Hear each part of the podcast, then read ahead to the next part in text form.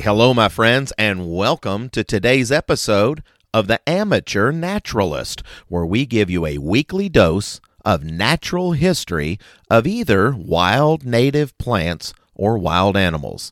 My name is Tommy Fowler, and I am an amateur naturalist with a very large passion for the great outdoors. I have a degree in biology, but I began working in retail management 42 years ago, and I've always maintained a deep love for the great outdoors. Today, I am a human resources senior field trainer, and I love my job since I get to teach, train, coach, and develop many people into future leaders for our awesome company. Our focus with this podcast is to talk about, to educate, and to have some fun with topics involving animals and plants found in the wild and in the great outdoors. My goal with this podcast is talk about some information about the natural history of plants or animals. Every week we're going to select a new species to discuss. So what the heck is the definition of natural history?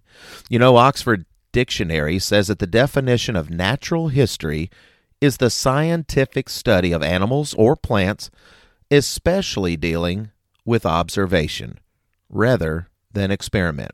So, in this podcast, we will discuss the natural history of selected plants and selected animals. Now, if you like my podcast, please do me a massive, massive favor by hitting that subscribe or follow button. You know, you can help me greatly by giving me a rating and a review on Apple, Spotify, Stitcher, or however you listen to these podcasts. Hey, I'd be incredibly grateful if you could give me five big stars on that rating. Obviously, the five stars will help me out as a podcaster. And one last thing if you find value in my podcast, please reach out to one or two of your friends and tell them about this nature broadcast. It will truly help us grow this podcast through word of mouth advertising. You know, since my budget is very limited. Thank you, and now on to the Amateur Naturalist Podcast. All right, good afternoon, friends, and welcome back to the Amateur Naturalist. Hey, last episode we focused on an animal, the eastern box turtle, one of my favorite animals. And this week I'd like to switch it over to a plant. And today I want to focus on the American pawpaw tree. And folks, I'm not going to say this every episode, but this tree is one of my favorite deciduous trees. This small deciduous tree goes by several different regional names, but its genus species name is Asimina triloba.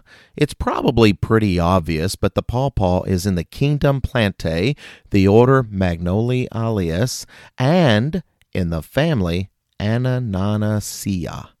The pawpaw tree is fairly small, growing to a height of sometimes between 35 and 40 feet, and that's a pretty tall one, but occasionally we do see some about 45 feet or so. Now, they don't get huge. The trunk only gets to have a diameter of somewhere around about 6 to 12 inches, and, and most and many are much smaller than that. Now, the leaves, oh my gosh, the leaves are so pretty. Uh, they're very green, uh, about 10 to 12 inches long, so a long leaf, four inches, maybe five inches wide, and kind of a simple, alternate, and deciduous leaf. Now, if you squeeze the leaf and kind of bruise it a little bit, it comes off with a smell kind of like a green bell pepper. Uh, you might have to try that sometime. In the fall, these leaves go from a that really bright green to kind of a rusty yellow color. I usually when I'm walking through the woods, I can spot those pretty quickly cuz they stand out out there in the woods. And the flowers. I love those small triangular maroon about an inch, maybe two inch flowers, probably closer to two inches. And these flowers are produced in very early spring before you see any any new leaves. And there's a little bit of problem with that, and I'll talk about that in a second. Now, according to Cornell University, the pawpaw tree is in the hardiness zone of zone 5 through 8.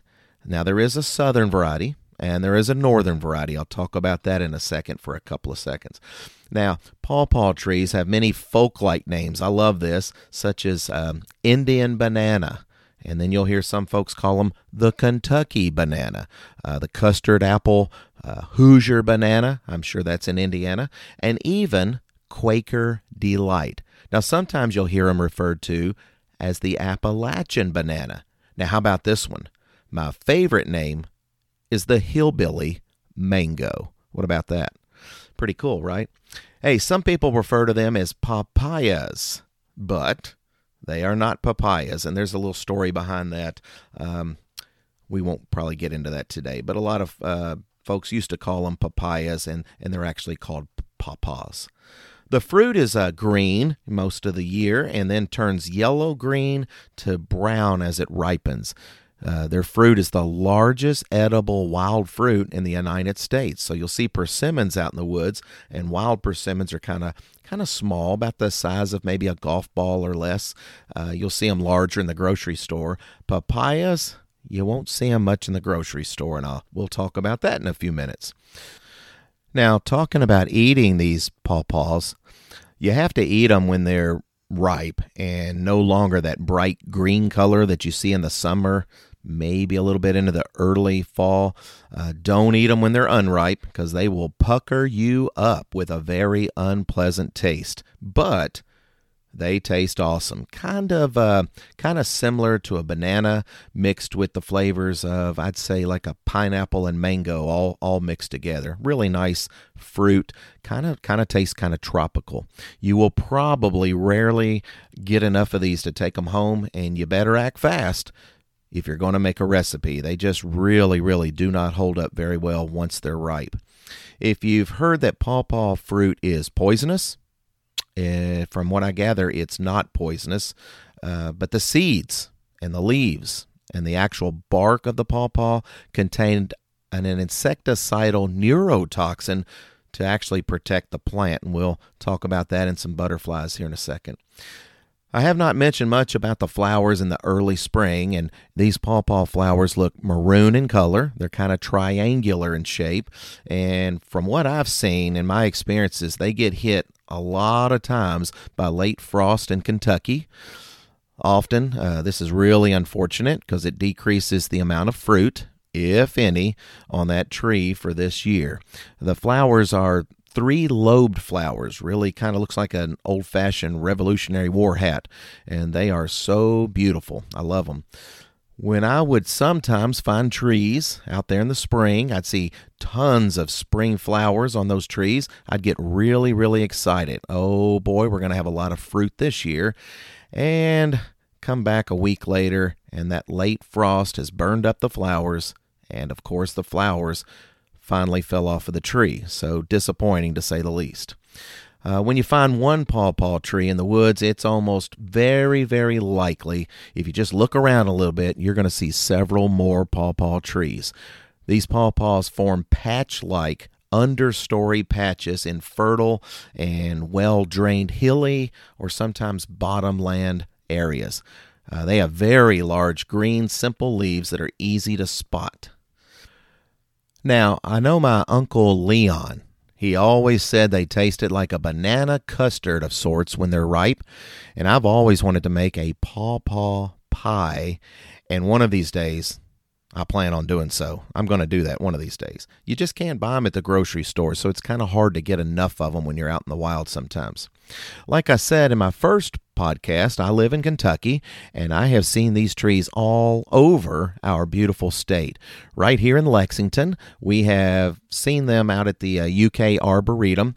If you're out there at the Arboretum, just uh, kind of go down those right side trails of the park at the University of Kentucky Arboretum.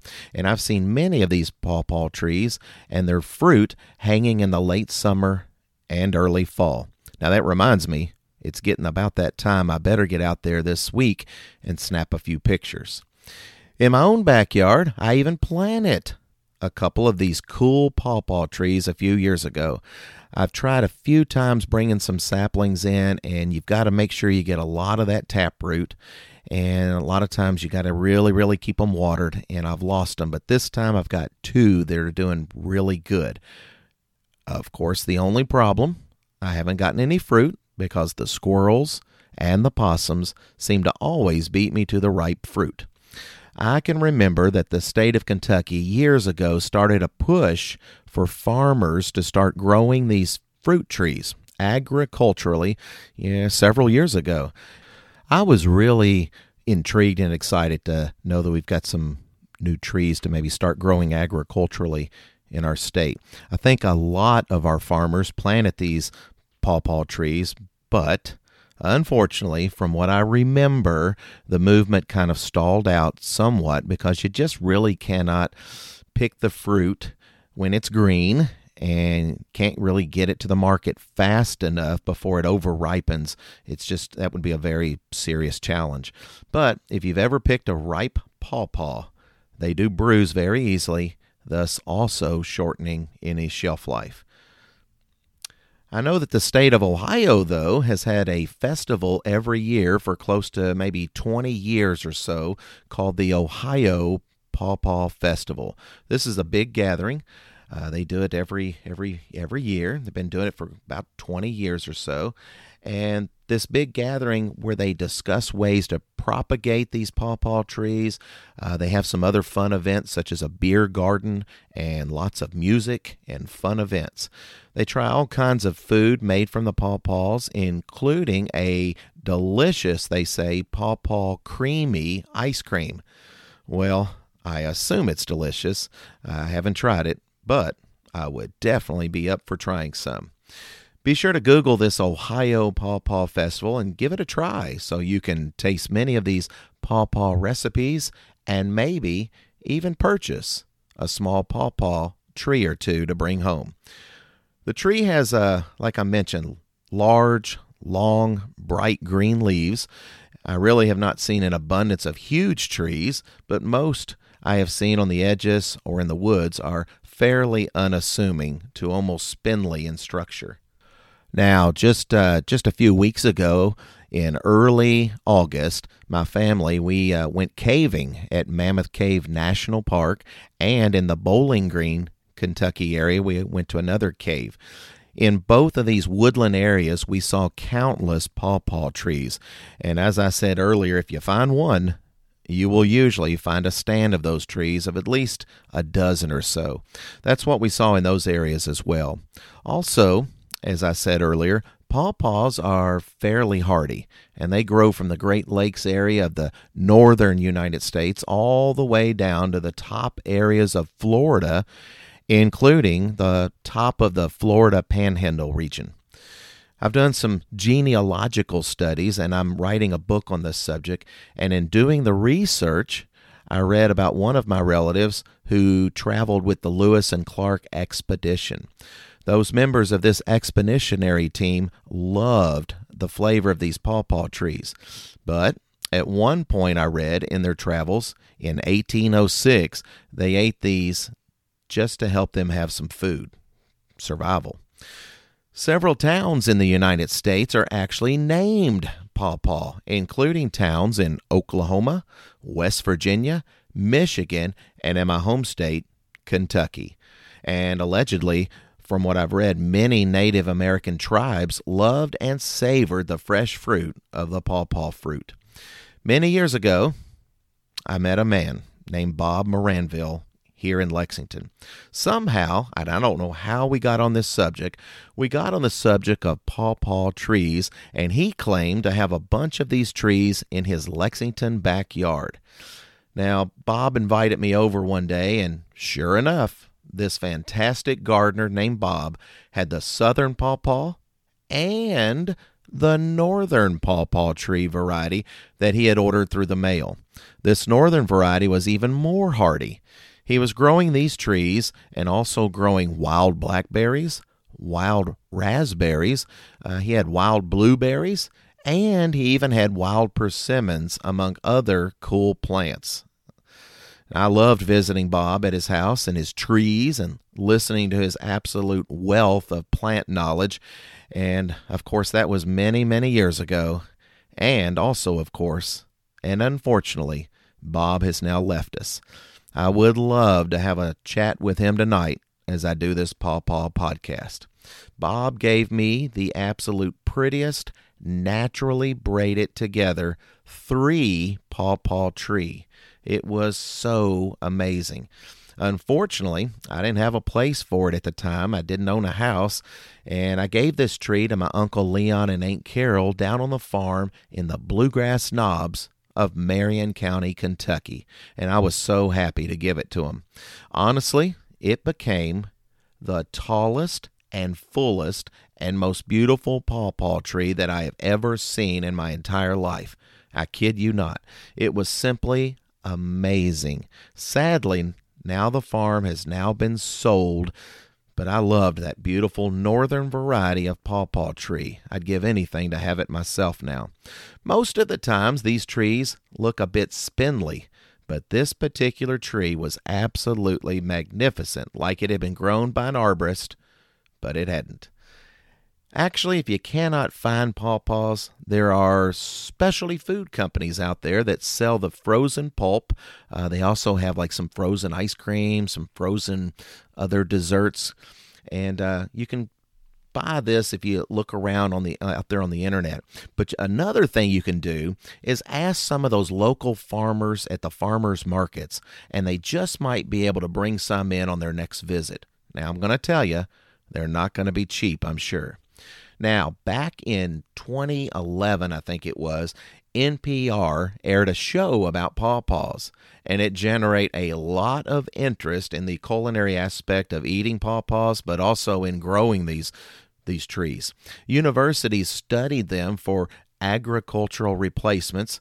Um, a lot of farmers were starting to cut back on raising tobacco and some other crops, so they needed something to, to start growing on their farms. When pawpaws do not get ripe, they simply fall from the tree. They get bruised, they get smashed, and they get quickly eaten up and devoured by wild animals. Many times, they don't even get the chance to fall since the wildlife will find them by smell and climb the tree to get to them first.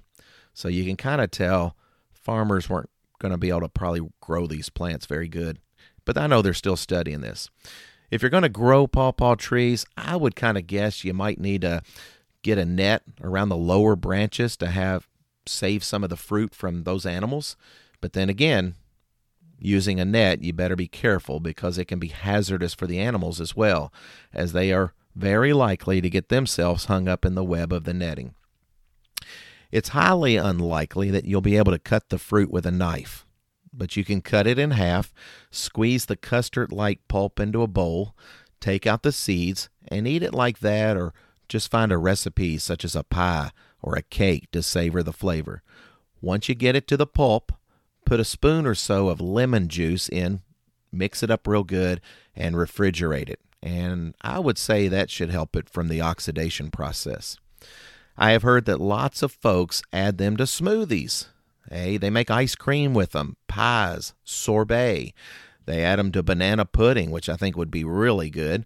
They make cakes, jams, or even pawpaw preserves. Tree ripened pawpaws are the best way to eat them, but you better decide quickly how to eat them or fixing them if you're taking some home. These pawpaw fruits, really, folks, they only last two or three days at home temperatures, and they last a little bit longer in the refrigerator, which I have done a few times. I have heard that in Ohio, there's actually a craft beer brewery that is making pawpaw beer from the fruit. Kind of a regional thing, but sounds interesting and definitely worth a, a taste. All right, folks. So, to wrap up today's podcast on pawpaws, let's talk about the wild animals that eat pawpaw fruit. The fruit is eaten by many mammals, including raccoons, of course, gray foxes. Now, if you know the difference between gray foxes and red foxes, gray foxes a lot of times will climb trees um, if the tree's just right for climbing. Uh, possums, gray and fox squirrels, deer, black bears love them, and chipmunks and mice once they fall to the ground. Most of the time, deer and rabbits, they're not going to eat the leaves and the twigs since it has a smell and the taste of that natural insecticidal neurotoxin kind of keeps them away. Now, here's something kind of cool. This is something I read about. The zebra swallowtail butterfly larva will eat the young leaves, not the older leaves, but they'll eat those young, tender leaves that don't have a lot of the neurotoxin yet, and but they do have some neurotoxin in them. Since the butterfly now has that toxin in it, many predators, such as birds, will not eat the butterflies because of the taste. And there is evidence in fossilized dung of extinct mammoths, mastodons, and giant ground sloths that they ate a lot of pawpaw fruit way back in their time. Well, speaking of time, that's going to be all this week, folks, and I hope that you enjoyed hearing me speak about the awesome pawpaw trees of the eastern United States, both the southern variety and don't forget the northern variety. Please remember to tell one or two friends or family members that like wild animals or wild plants, and please take just a few minutes to leave me a rating of five beautiful, big, huge stars. Until next time, love and respect nature and protect our native wild plants and animals.